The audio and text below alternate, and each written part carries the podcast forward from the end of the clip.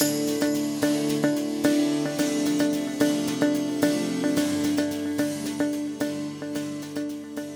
Jeffrey Smith, and I get to interview Scott Koepke.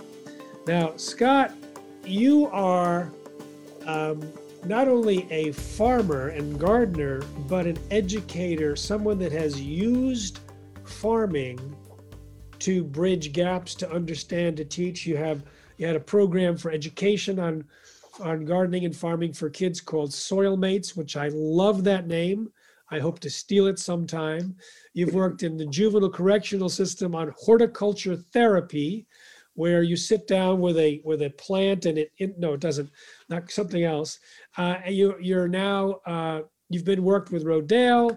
Uh, you you're a farm manager of a um, Indian Creek Nature Center, Mm-hmm. Uh, and you have a whole history of of not just understanding proper organic farming and regenerative agriculture, but of sharing it and talking about it in a way that gets people excited. Because you were talking to a staff member of mine, and she was so excited after talking to you. It was like, you got to have Scott on. I, I was thinking, we talked for now. I was buzzing afterwards. And I'm like, she doesn't normally say that. She's been, you know, she's a mild mannered person that's been dealing with this issue for years, and you just lit a fire under her. So welcome, and you can light a fire under us on Facebook. Welcome, Scott. Oh, Jeffrey, thank you so much for inviting me. It's an honor, absolute honor to talk to you and Bethany. When I got to meet Bethany, uh, yeah, we had a great conversation. And that's what it's all about. It's having some great conversations and trying to find some some common ground we can build upon. Uh, the other the other job I had before I got here was a hunger relief farm I helped co-found that's still going in Johnson County, Grow Johnson County. And uh, but yeah, now I'm at the Indian Creek Nature Center. So I'm at the farm right now in Marion, just north of the Nature Center. It's uh, I put in a seven acre permaculture field. I've got a an apiary with uh, lots of good beehives. I've got uh, a layer hen house, poultry operation, a hoop house, and we we built a, a nutrient reduction berm to capture nitrogen and phosphorus runoff. Just just just to model another way of of uh, mitigating water coming off the tiles.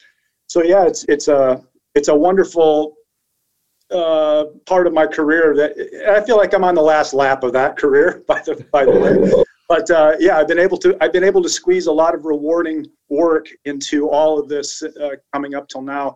And it started for me in the Peace Corps. I was a Peace Corps volunteer right out of college, and that's where I started getting the passion that maybe Bethany picked up on for soil the soil science and just the, the, the community building that comes with growing food, um, growing relationships, uh, all that. But uh, yeah, and then I, I, this last year or so, let's see, how long has it been? A couple years ago, I was asked to step into a role that I increasingly am finding myself in as a bridge builder. People have called me that, and I don't, I didn't know what it meant at first until I was actually at the table with agriculture stakeholders from all worlds. Um, and uh, this was at the Linn County Board of Supervisors Food Systems Council. So I was asked to come in and facilitate that group. And that's where I started to really understand um, the need more now more than ever uh, to have um, a forum where we can sit down and try to, and I say try, because it often doesn't work, as you know, to identify something that, that, that, that is a consensus on a fact. to just to just to try to identify something. I mean, I've I've never lived in a time. I, I don't. I'm not going to speak for you, but it, it's just stunning that that uh, we have so little trust. That's that's the foundation of it for me. Is if we don't have a foundation of trust in any relationship, we can't move forward on building anything. So I have to constantly go back to what am I doing to build that foundation of trust. And um, so at the at the Linn County uh, Food Systems Council, I started this thing that it wasn't my original idea, but I call it the Code of Humility. Um, you know, the more you, the more I point this finger, the more I get another finger back sometimes. And I learned that the hard way. Um, and I feel like as a younger man, I know as a younger man, I was much more of a hothead. And that rhetoric that I used was was divisive, unnecessarily so.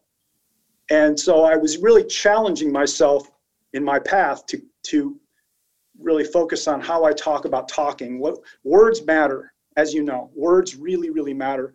And um, so this code of humility kind of is, is it's an informal thing, but what it does is encourage people to walk into any meeting.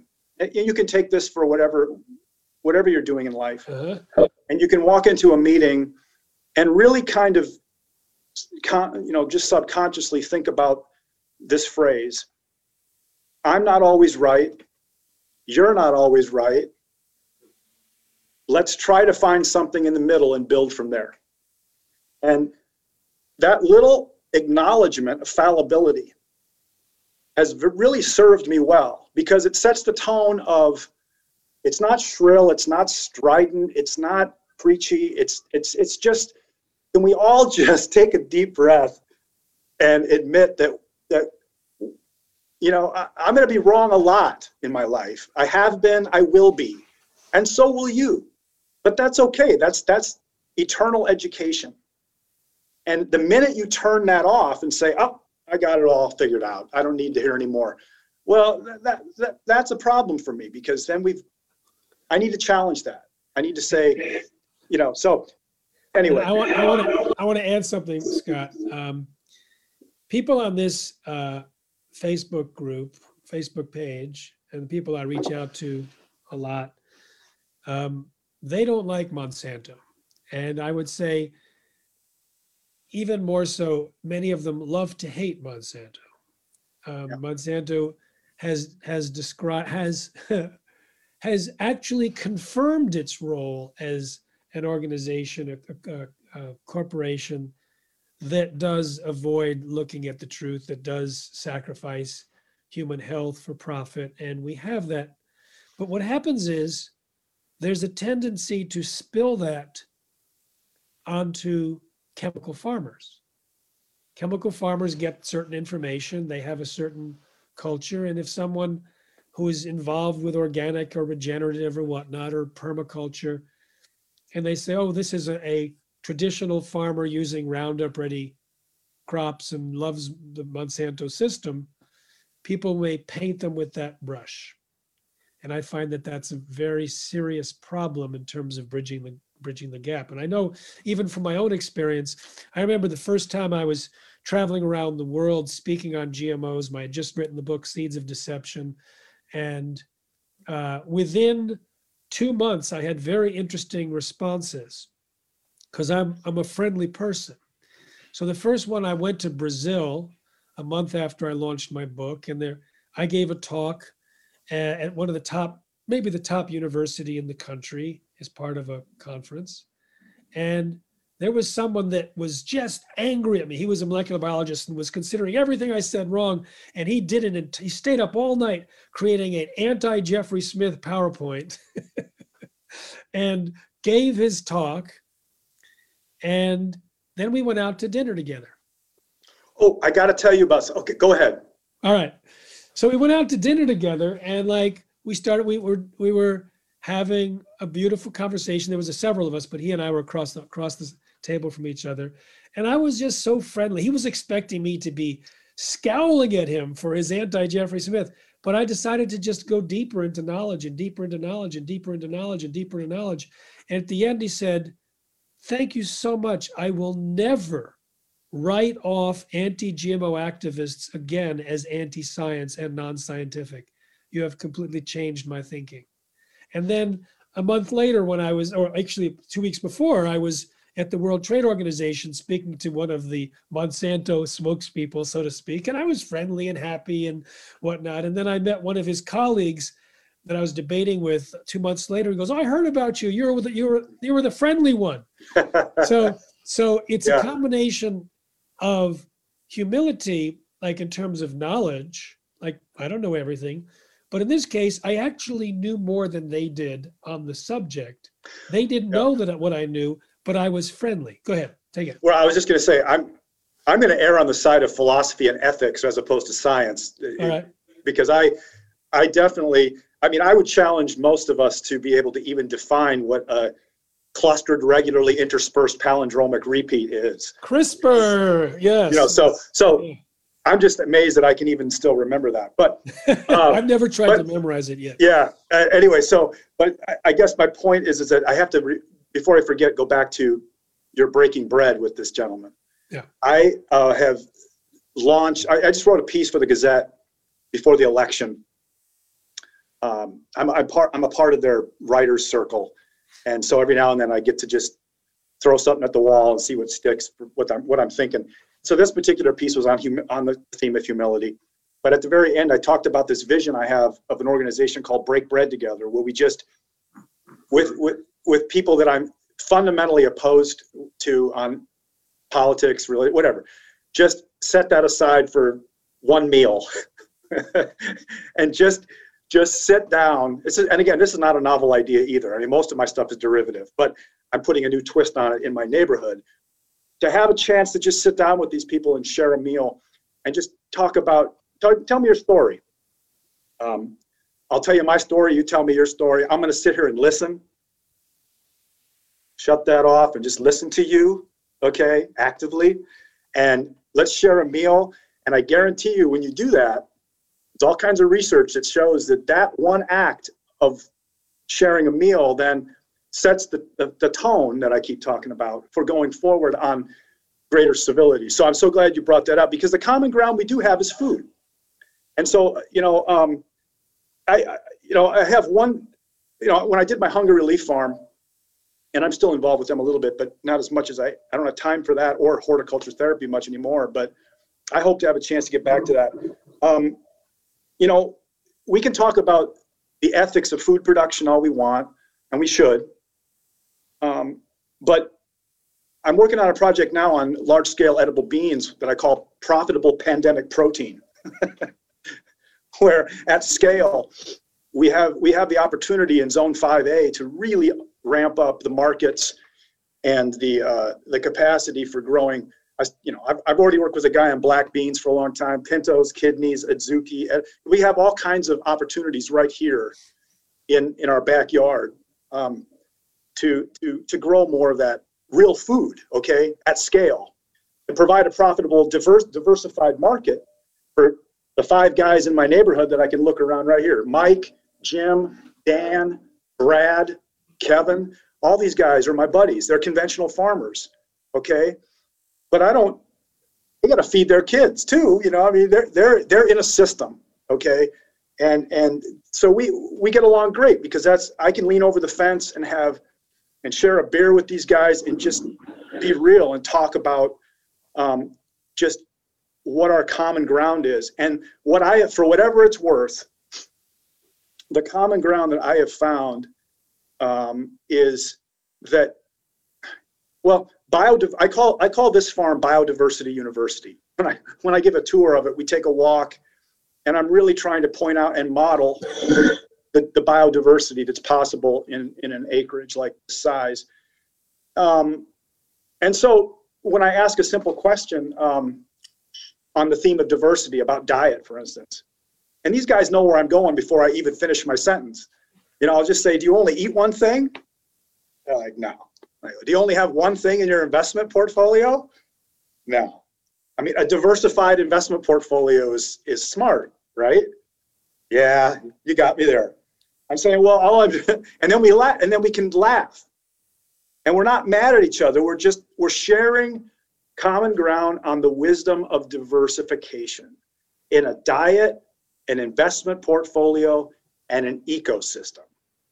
And so when I can get someone to understand the, the ancient, ancient wisdom of biodiversity that we are losing on this planet exponentially, as you know, at rates that can't even be quantified when we try to rediscover that biodiversity in these systems beyond just corn and soybeans, we can, in my view, too, uh, lead to greater consistency in weather systems, for instance, where in my career, Jeffrey, I don't know about you, but I mean, in my career, I used to be able to kind of predict from April to October the timely rain cycles, when to get in, when to get out. Um, in the last several years, uh, it, it, could snow on July 4th. I don't know. Mm-hmm. I mean, it, has been it's been 75 degrees on January 1st, and then it goes, and then the roller coaster is such an extreme. And all I'm trying to say is, I think that when you sacrifice diversity in systems, you sacrifice balance in systems. So I don't care if it's my diet, my investments, my ecosystem. When I sacrifice diversity, I sacrifice balance in that system. And so to go back, so so what I'm trying to say is I can find some common ground with with anybody on just the acknowledgement of the wisdom of that. And secondly, with with farmers who you know you want to you want to define sustainability. How about pro- profitability? You know, if I ain't making money, I ain't farming. So we got to come back to profits as it's not evil to pay your bills. You got to make money, right?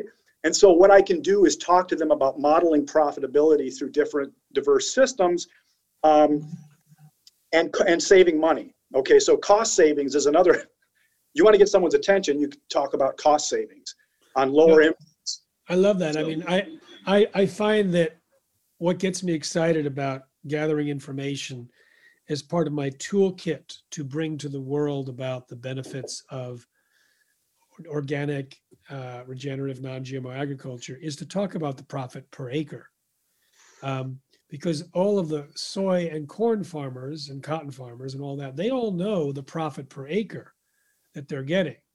And sometimes in Iowa, back when I was living there two decades ago, the profit per acre was like $14 or $100, $20, really low, you know, and they were just basically living on subsidies. And I, around that time, I was interviewing um, a permaculturist who had two acres and one of those acres was usually fallow. So he was basically growing on one acre, but he was growing very specific high end things for, for specialty markets.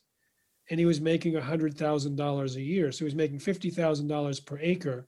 And it's like if you talk to someone who's making, you know, $50 an acre, they go, what? Uh, so it, it gets the attention. Well, yeah, and you would think you would, again you would think that cost savings would be a common ground, but I have also found that even that can sometimes be divisive because I'm threatening the corporate interest of the seed and chemical dealer. Who, oh, who yeah. Taps, well. Who taps me on the shoulder and says, hey, dude, don't tell Jim and Randy and Dave to stop buying my stuff. So, anyway, so, but at least we've been able to identify one thing the, the diversity, wisdom. And, but, but the thing is, to, I, I will, I will acknowledge, you see, I want to have a big tent Absolutely. And everyone in the tent.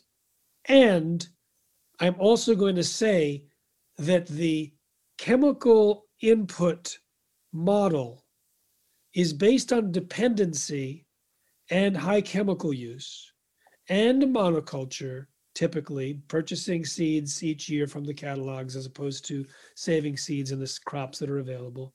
And I realize that if we put that agenda forward, there's going to be some companies where if they hold on to their particular business model, they're going to suffer. Yeah, so, and they know that. They know that. They have people. I mean, in my backyard, I can point down the road here and I can see Cargill, ADM, Ingredion, GM. I'm in the heart of it. Okay, but and, but they all they all have.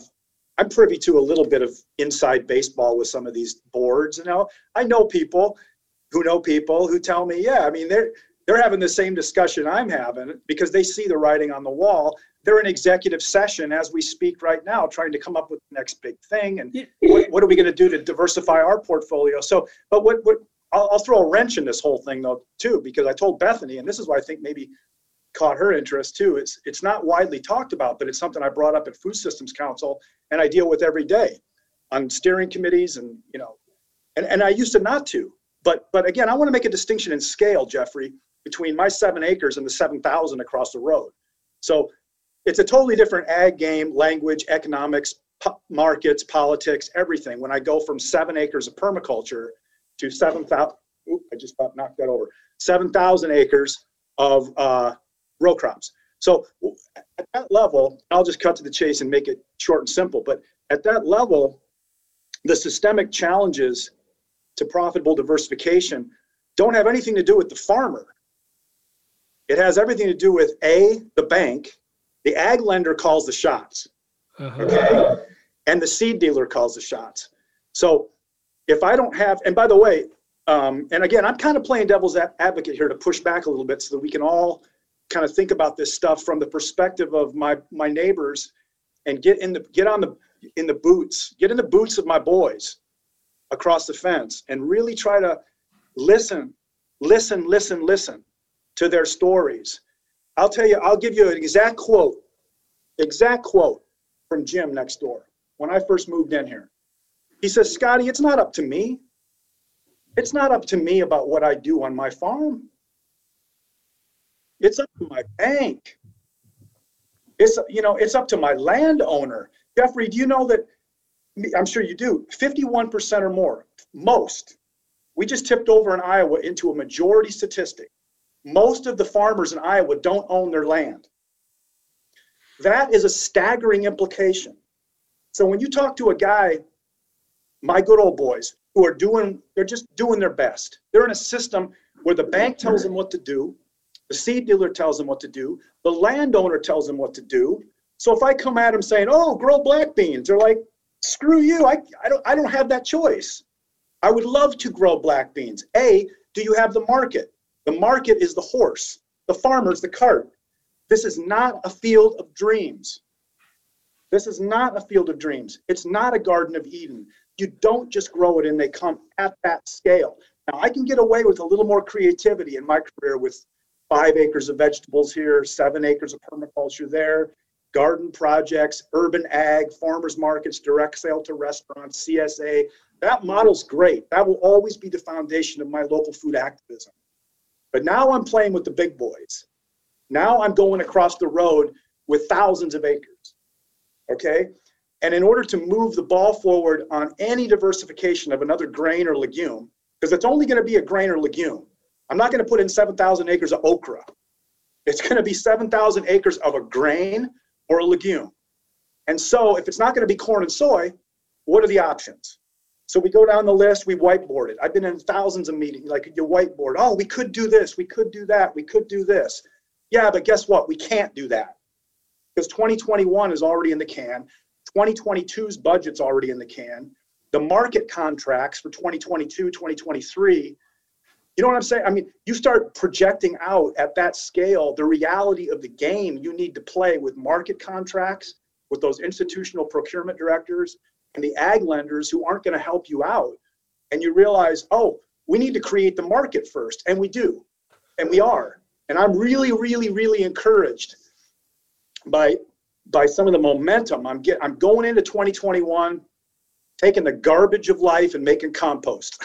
As I tell because we have got a lot of garbage that we can we can transform it into some some really healthy compost and it starts at that scale with trying to identify the barriers the systemic barriers in terms of finance infrastructure markets to diversification um, and then as you mentioned too at that level you've got a lot of and at, at that level i mean federal level you've got a lot of commodity reform that needs to occur you need crop insurance reform, you need commodity reform.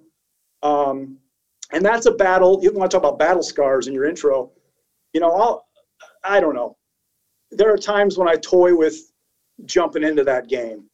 And yeah, trying, yeah. I know what you mean. It's but, like, but at the same time, it's so, and I've been in it at, at a local level, but I don't know if I have the patient, the anger management or or patience for that because I, I I've I feel like I've I'm, I'm kind of exhausted by that that argument, and I, I kind of need to at that point when I feel myself stretched too thin at that level, that's when I have to just go back into the soil, literally get down on my knees, get in my sacred space, and model the behavior that I would love others to consider. Just do the work. Just model it. Just be it, instead of um, getting you know trying to go to DC and convince Tom Vilsack again now that he needs to, as, as an Iowa boy, he needs to step up his reform measures on some key things that, that, need, that, that, that need to occur for that systemic change to occur.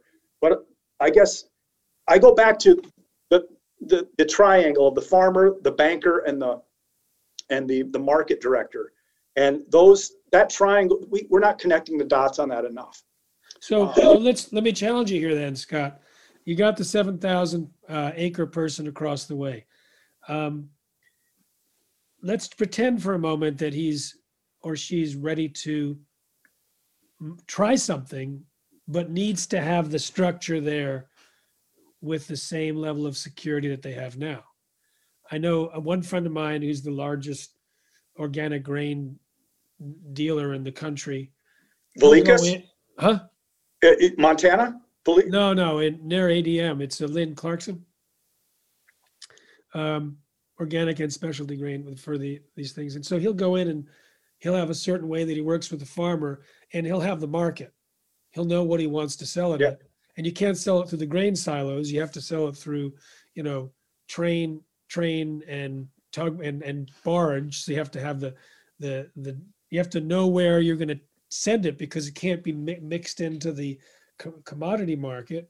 He's got to have the buyer. He's got to then work with the particular seed and get it tested to make sure it works. In other words, there's a whole. He, he comes in representing a system, and the person's ready to do it. Now that's if you have that if you have that ability, and even then, it can't be with people who aren't near the river for the barges or near the truck routes and whatnot. So how do you what what would we there's one, how do you convince them, which is one discussion. How do you convince them to be on board? And two, if they're on board, but how do you create it so that they actually can make the transformation? Let's start with the second one. How if you've convinced them, what can you do to switch the chemical farmer to the organic or regenerative? And then once we figure that out, maybe that'll help us inform on what do we say. Well, let's just go back to again distinctions of scale. And I'm not going to arbitrarily draw a line in the sand with a number, but but I will I will go up to 200 acres and more. And then make the distinction between a farm that's 200 acres or less. Let's just start there. Um, and before I forget, I'm thinking about a couple other things that, as you were talking, come into the picture at scale with regards to fungal pressure, um, the storage of the grain, dry storage, test weight, price point, quality control, all that stuff at, at scale. Um, it's they, they aren't deal breakers, but they're they're legitimate uh, infrastructure needs that, that we don't have currently set up, at least in my neighborhood. I mean, north of us in Minnesota, they've got a pretty pretty big edible dry bean production. Michigan, of course, Idaho but I want Iowa to be on the map. And I think we can. And I'm getting the ball rolling on that. But I want to go to the elephant in the room, Jeffrey. And that's weeds and weed management. I talked to Bethany about this briefly, and I talk about it wherever I talk because it, it is truly the elephant in the room at scale about why my, my conventional friends will not consider transitioning and it, it's because uh, and it's nothing it's nothing new but it's something we have to acknowledge is the reason in my humble opinion why people walk away from me saying scott I, you had me until weeds. You cannot and i'm again i'm exaggerating in a small amount of time we have here. I'm going to exaggerate to make a point. But uh, i mean i'm going through MOSA certification right now on my poultry and botany. Uh, So I'm still in my 36 month transition period, but uh, I'm going to be certified organic at the end of the year. And again, but it's it's a totally different context. It's seven acres. It's not 7,000. So when let's let's look at grains. Um, you know, Bob Quinn, my, he's one of my grain mentors out west. You know, he said to me at once. He and I were at Rodale. In fact, last summer, two summers ago, Bob and I were at Rodale, and and he re, and I reminded him of something he reminded me when he was our keynote um, he came and he was our keynote at the Iowa Organic Conference a few years ago. Kathleen and I had him come in. Um, and, and Bob said to me, he said, Scotty, your grain is your herbicide. Wow, I love that because you're so intensively sowing it. And in his case, it's kamut. Yeah. You're so intensively sowing this grain, you've totally outcompeted weed pressure. And again, he's in he's in Montana or something where he's got like 10 inches of rain a year. So he has a totally different zone of hydration and stuff. But what he, the point he was trying to make is that, you know, if I'm a large scale grain producer who's diversified beyond corn, I can get away with a little more creative weed management without having to go to atrazine because of the intense drilling of, of my grain. When you go to legumes and pulses, however, Jeffrey, that's when you're starting to have to sp- you have to spread out your rows. Most guys around here in soybeans are doing, you know, 30 inch rows. Some are doing 15. I know a guy down the road, Jason's doing seven, which is just way tight, way tight. Most guys won't ever even think about going seven inch rows on soybeans, but you still have now seven inches of weeds. Okay. Now you can get a cultivator in there but good luck um, on something over 200 acres with the labor required to get in there and make multiple passes on weed management when you're doing, um, you know, the rotary hoe and the flamer and the zapper and the roller crimper and all this stuff that's great that we have for mechanical weed management in organic systems for farms that are small. Okay, so all I'm trying to say, and even Jeff at Rodale agrees with me on this because they fight this all the time. You know, in fact, I just got I just found a T-shirt of mine from the mid '70s when I was detasseling corn for Funks hybrids. Back, back in the mid '70s, I found like one of the the first T-shirts they ever made on my detasseling crew, and the phrase was true then and it's true now: clean fields, high yields. That's what drives the decision making.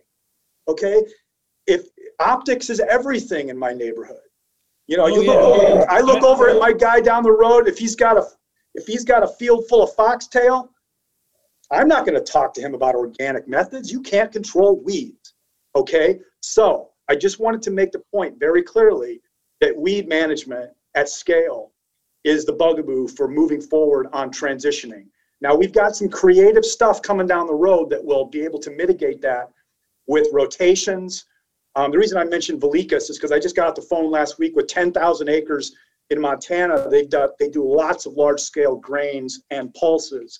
And I was really picking their brain hard about weed management at scale on, uh, they do lots of chickpeas and, uh, and lentils. And um, it was great because they, because they don't have as much fungal pressure because of less hydration, they can, they can really intensively sow their, their pulses so uh, they don't have to they don't have to worry about some of the same pressures we have here. Yeah, but how does like when Bob? I mean, Bob's also a friend of mine too. Um, how does he? How does he say that your grain is your herbicide? And does that apply to a seven thousand acre farm in Iowa, or just in his zone with ten? Yeah, that's and that's the challenge, Jeffrey, is that we need to have more. And this is where I bring in academics to help me to partner with me on variety trials and breeding trials and weed management methods and but again all the weed management tools that we have sorry the lights kind of yeah shifting into my office here a little bit um, it, when when we start shifting into um, weed man we're talking about weed managing 7000 acres when you get yeah the, the, the, the to me the academics because it's like there's so little money for research in the USDA budget for non-chemical. Well, yeah, and we're gonna see. Here's the thing. I don't mean to be crass or cynical about this, but I do. I do know. I, I'm pretty sure that there are some R and D folks, as we speak, who are getting real ready to pull the trigger on rolling out an OMRI approved pre-emergent herbicide that's going to be sprayed intensively on 7,000 acres in April to just basically nuke all of that pre-emergent weed pressure, but it will be organic. And there's going to be, I mean, if you think CRISPR is a, is a hot debate now in the organic world with defectors like Klaus and, and Cornell and Genetic Literacy Project and all these folks who are trying to have this discussion with, with me and you and everybody in a civil way, if you thought that was divisive, you know, wait until we get to the, the rollout of the pre-emergent organic herbicide. Because when that happens, then everyone's going to be organic and then nothing matters. We're all the same, right? I can control my weeds. That's that's the last pin in the in the game that I needed to secure before I would get my bank and my market to get me certified. And, and, and I think that that maybe I'm wrong. I hope I'm wrong. I don't uh, know. But I'm still, but I'm still coming back to you, Scott. What's the answer? I mean, you said that. How do we get the 7,000 acre uh, monocrop chemical farmer to give? I mean, is the answer we don't have the answer yet, but we need to invest in academics to figure it yeah. out? Well, I'll tell you this: it's a cultural mindset mind shift that has to occur in weeds because, you know, look at a certain point. that like going back to my Funk Wagnalls t-shirt, clean clean fields just ain't gonna happen. Like oh, we, I know. I've we're heard obsessed. This, we're obsessed with it. But I've heard this for years that that there's a there's a once once Roundup Ready came in, there was a sense of clean field was what the psyche required for a Midwest farmer because you could you didn't want to show someone your field if it had weeds along there. Somehow that was a a problem. And so nuking all of the other plant biodiversity became the op the, the visual stunning goal of Midwest agriculture. So, okay, if you let's forget the optics for a second. Do you have a situation where you can allow for certain weeds in the row and you're still making yeah. the same amount of money or more? Well, the canopy is everything. So it, you know, and mother nature's everything so a lot of you know if you're mechanically cultivating you simply sometimes and again i'm, I'm kind of going back to 200 acres or less i know you want me I, and i want to push myself i, I am well. not going to be satisfied with a 200 acre or less solution for the world but we can we can start we can, there. well okay i'm just trying to make the point that like there are times when i can't get in the field because of mud okay uh, more often than not it's either feast or famine it's drought or flood I don't have balanced anymore. Like going back to that imbalance, that predictably unpredictable situation of, oh, can I get in today? Oh, no. I thought I could get in today. Oh, can't. Can I go in tomorrow? Oh, oh, I can't get in tomorrow. Oh, the window's closing. Oh, there goes the weed pressure. And I still can't get in to cultivate. Oh, so I can't, t- I can't catch a break on weather. So if I got, if I've got my, my soybeans growing and my weeds are starting to eclipse the, the canopy, there comes a certain point where if I can't get in to cultivate, then I, I kind of have to just call it a loss. I mean, there's I know I just talked to a guy. I, am not going to name names because he doesn't want, he wouldn't want me to, but uh, I just talked to a guy before the holidays where he lost a couple hundred acres of soybeans, organic soybeans, because he just he could not get in to cultivate, and it turned into a foxtail patch. And you can have I mean, I'm not a I'm not a row crop expert. I'm more a veggie guy, but you know, you've got equipment that can clean up that that mess, and when it's combined, you know, so you can have weed pressure. It's just I think it comes back to that cultural optics thing. But you know, the, the Rodale has done the side by side GMO versus organic for years, and before GMOs, it was conventional versus organic, and the organic on the soy and corn were outperforming or even. They were even they were either even yield or on days on seasons of drought they were outperforming substantially. And they had what is it 40% less required inputs? Um, yeah i think that sounds about right. so you know there's an answer right there so if they stay with soy and corn and there is a market for them and they have rodale's information and say okay switch to these particular types of varieties and here's what Rodale did. Now you yep. can make more money. Well, we've got to have more. I'm really hoping to roll out some varietal trials here that will that will look at the metrics of disease resistance, toler, uh, drought tolerance, um, stand strength is another big one on legumes. Um, all of the fungal pressures, all of the creative, um, you know, zone 5A. I don't know if you're a little south of me, so you're you might be in zone five. Well, in, uh, in, in Iowa, in Fairfield, yeah, but I'm in California now.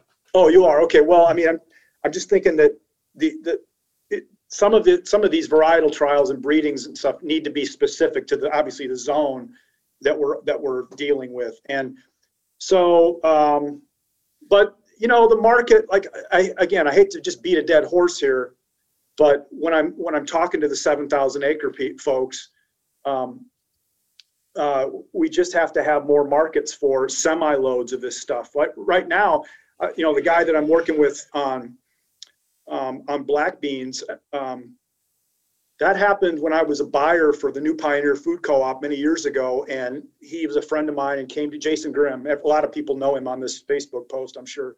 So Jason came to me many years ago when I was a buyer, and he said, you know, what can I grow for you here in your in your beans for your your bulk bins?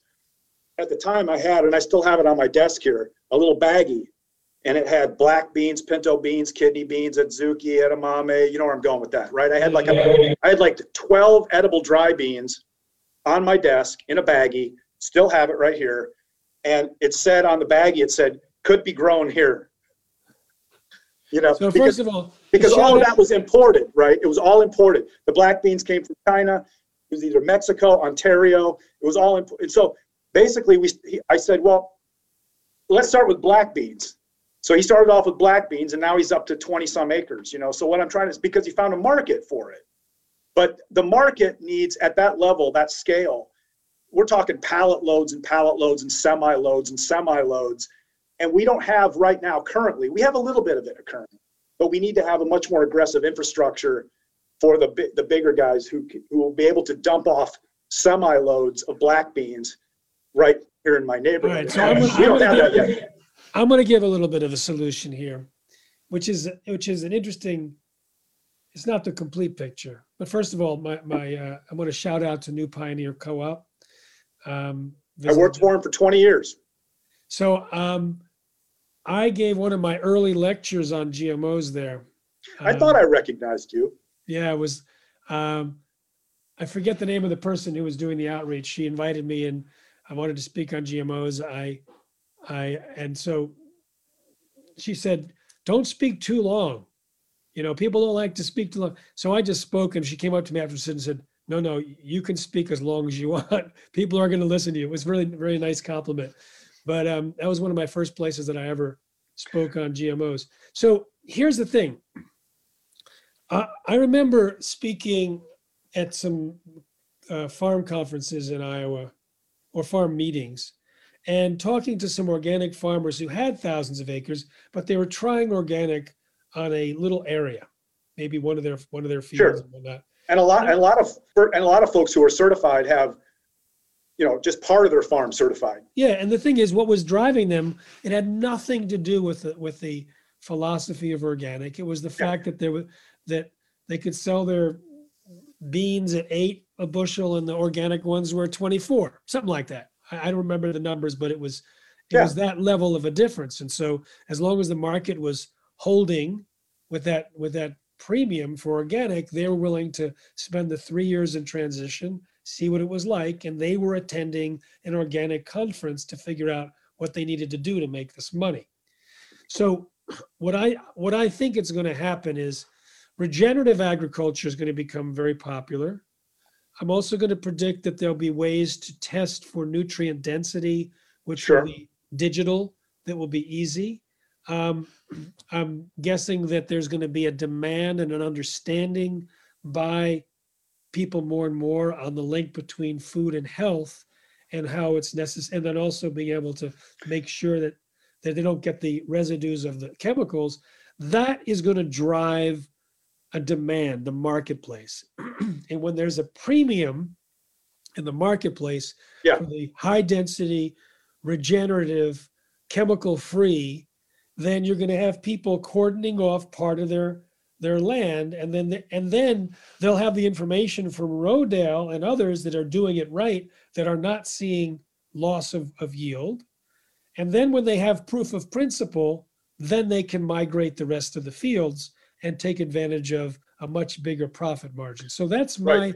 now convince me that I'm wrong or convince me that I'm right. No, I think you're right in the long term, and in fact, you know, consumers drive the train. So if if customer demand is going to increasingly be convinced and persuaded that nutrient density is in fact uh, important, then they will help drive that train. You know, um, at this point though, uh, again, when I look at food security, and going back to the hunger relief farm that I that I started with John Bowler, we were more concerned about just getting food into bellies. All right, I hear but, you, but I, I, I want to finish this this this idea because I'm really excited about giving people an understanding of why buying organic and regenerative is so important. And I was I found myself in a situation where I had to remind myself of my own philosophy. Just the other day, I was probably like yesterday and the day before. I was like, well, I can buy this, which is conventional, it's non GMO, and I don't think it's sprayed, and this is organic, and it costs, you know, more. And I realized, what have I been saying to people? Combine not only your health bill, okay, so the health may have been, the health profile might have been similar because the conventional in this particular crop was pretty similar. But, but I wanted to, I said, combine your philanthropy into your food purchases. So you're supporting an organic, regenerative agricultural system so that you're you're investing in the transformation of the world that we want. And as consumers, we do sit on top. We do carry the power in an enormous way. So if we think, okay, We'll invest it as food, we'll invest it as health, and we'll invest it as philanthropy because we're investing our money where we want to see change. That will drive the dollars, and it will eventually the premiums will go down when when the supply is there, when all the farmers have made the shift, and it'll become less expensive. And one other point is that people would say, "How are you going to convert to so many non-GMO?" Um, I said in that context, ADM and Cargill will be our friend because if we start driving more dollars into non GMO, they're going to see the market and then they're going to differentiate. I said this years ago. Then you go to Anaheim, the Expo West of the natural products industry with 85,000 natural products people.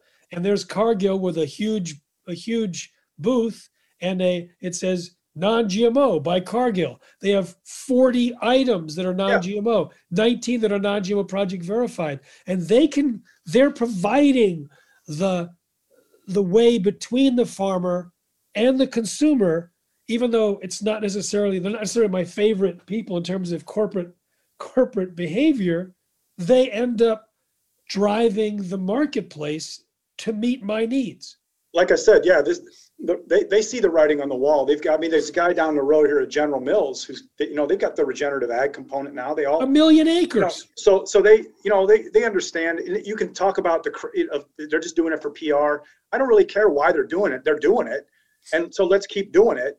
And going back to trust, though, Jeffrey, you know, you get, we've got to try to find ways to build that trust. Okay, because you've got your facts i've got my facts. No no there's there's facts. There's not just your facts and my facts there's the facts but we can't get there yet. So when i go to the you know most people get their food at the grocery store okay? I work with a lot of low income people. My whole career has been focused on the least of these. And just people who are just struggling to feed their kids for crying out loud. They don't they don't give a rat's how it's made. They just need to get some food and their kid Okay, so again, I'm playing devil's advocate here with myself to push back a little bit on the way we talk about this stuff. I'm not going to go to the to the food pantry and and tell that mother not to buy that mac and cheese because it's got GMO grain in it. I'm not going to do that because all she's going to do is tell me to shut the hell up and I need to feed my kids for dinner. So, you know what I'm saying. So I'm trying to say. So the, I, I have to challenge myself daily to figure out strategies of trust building and to slowly get people to, to, to think another way of thinking, to talk about talking, to, to just how are we, uh, you know, what are we putting in our minds? What are we putting in our bodies? Um, the, but I can't get to that point yet until I can at least, you know, have somebody who's just got food to eat. You know, we're in a food security. I, I believe in our nation's history, we're going to be going into a food insecurity crisis that we haven't seen in my in my life. I feel like people just take food supply way for granted.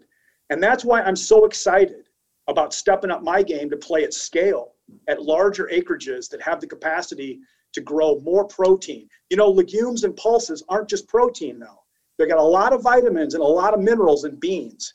And so you can and you can take that, that bean component and totally make it into a lot of other value-added products. And of course, we want it to be organic here, and we will.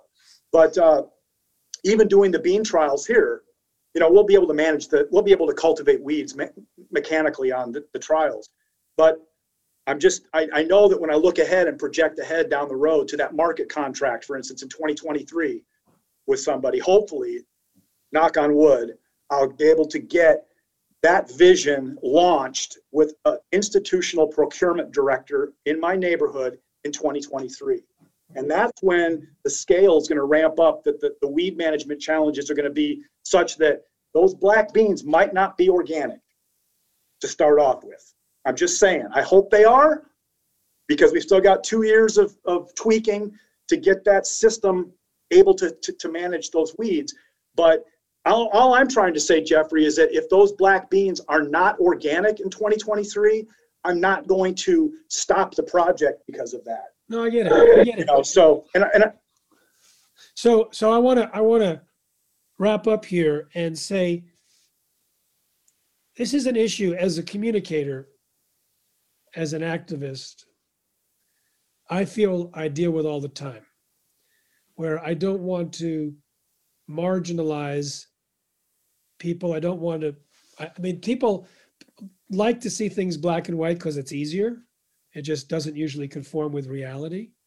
Um, I, I'm very good friends with the folks at Now Foods, and they've been supporting the non-GMO activists for years. Yep. And yet there were times when they say, we don't know if this is GMO or not. We're doing the best we can, or we can't get this as a non-GMO verified. So it's like, so I'll interview them and I'll share the information with the public saying, these are our friends. These are the good guys.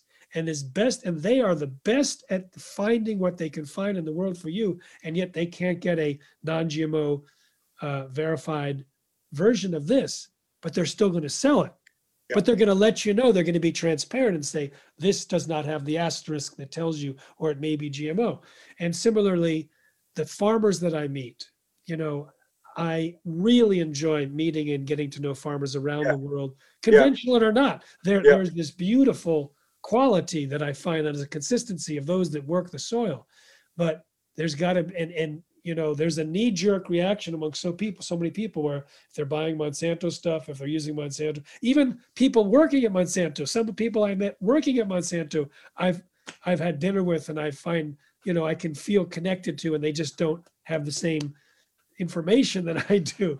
So I think in the terms of building bridges, what you've said is really important, but I think it also comes back because as you're talking about really wanting to create agriculture and what can we do and what can we do, it creates a sense of frustration. Well, there's the bank and then there's the seed seller and then there's the institutional buyer, then there's the farmer. But in every case, it comes down to there's also the consumer. And if we Yeah. can, if we can commit to, if we can understand that we actually have a tremendous role to play in in developing a new agriculture by paying attention to what we eat. This is why heirloom seeds wonderful. We keep the we keep the biodiversity through the heirloom. You know, we there's so many different ways. So, how would you like to wrap up, Scott? You've you've got so many different things going on. Well, thank you again so much for inviting me, Jeffrey. It's great to meet you. Um, I'll just wrap up with a couple thoughts. I'm thinking out, out loud here. You know, one phrase that I've been using a lot lately, especially after the last year where we had, I call it the, the four Ds derecho, drought, disease, division. and we need something else on our report card besides a D.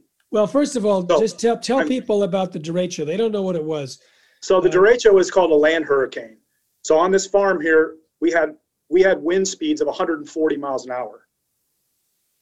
Okay, it destroyed where I'm sitting in Marion, Iowa. We got we were in the epicenter of it. It was 700 mile swath from uh, Nebraska to Indiana, and it destroyed it destroyed farms. It destroyed cr- crops. It flattened buildings.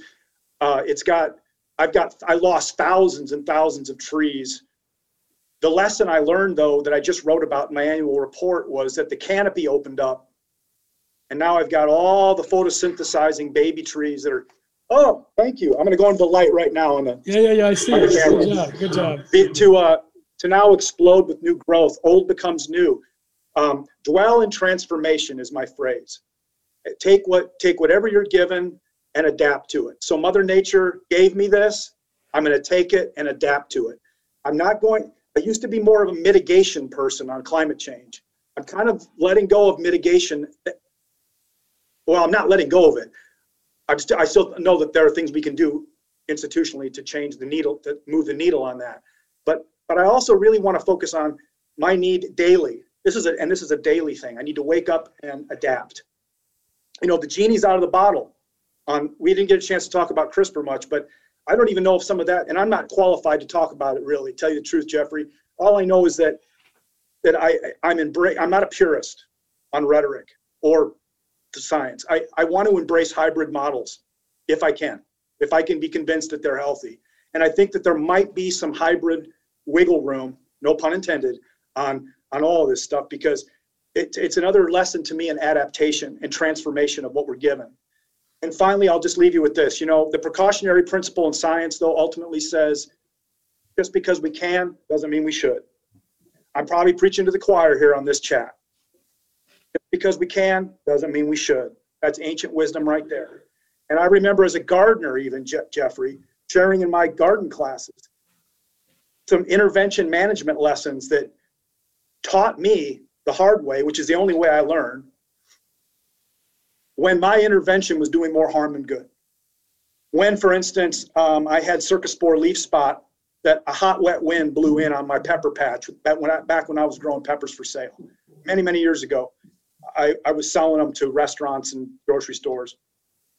And I had, after one hot, wet wind blew in the storm, uh, I was like, I started to see all of this defoliation in my pepper, my pepper fields brought it into the plant pathologist. Oh yeah, you got cercospora leaf spot. That that's a you know you just had a blight spore come in, landed on your leaves. It's spreading like wildfire. What did you? The question was, what did you do? I said, well, I did did what I thought I was supposed to do. I went in there and got rid of all the old. He stopped. The plant pathologist stopped me in mid sentence and he says, "That's the problem." I go, "What? What are you talking about?" He says, "You're the problem." I go, "What did I do?" He says, "You went in your field." He says, I bet you were wearing a poncho, weren't you? I go, Yeah. He goes, Well, you were spreading the spore everywhere. You're, when you were going in there trying to frantically grab all of the evidence of the of the cercospora leaf spot, you were spreading the spore throughout your entire patch. You, you can't grow peppers now there for three years because that spore is gonna what's airborne becomes soil borne. So one simple lesson that I went I'll never forget to this day. That was in like what 2000 something. I, I come back, wrote in my journal, I'm the problem. um, you know, intervention, my my management, I was just so full of hubris. Oh, I got to figure it figured out. I'll take I'll take care of it. I'll put it in the burn pile. It's not it's not that simple. None none of this stuff we've been talking about is that simple. So yeah. I just really appreciate the chance to share my passion with you. It's great to meet you, and I hope we can uh, hope we can connect next time you're back home back uh, in my neck of the woods, come on by. I'll give you the Biodiversity University walk and talk. Sounds great. And I will add, just because you mentioned CRISPR, just to finish up there, most of what you read in the popular press about CRISPR is incomplete or poorly informed. The when you focus on the side effects as to what can happen, you realize it's it's not predictable it's not safe. You can create a GMO and do an assessment, and then by the time you put the seed in the ground, the GMO could change with CRISPR. And by the time it's in its second or third generation, it can also change because of the instability. And what's tested for is very incomplete, and what can go wrong is very substantial. So although I've said many times I'm not against the possibility that someday we can safely and predictably manipulate the DNA for the betterment of health and environment, today is not that day. So yeah. I am theoretically saying yes, it's possible eventually, but maybe not in our lifetime. But that doesn't hasn't stopped the outdoor release of these things, which can have a pretty serious impact. Anyway, Scott, I want to thank you so much and I will uh, look forward to to doing the Biodiversity University Walk with you. Absolutely. All right. Take care, brother. You too. Bye bye, everyone. Bye bye.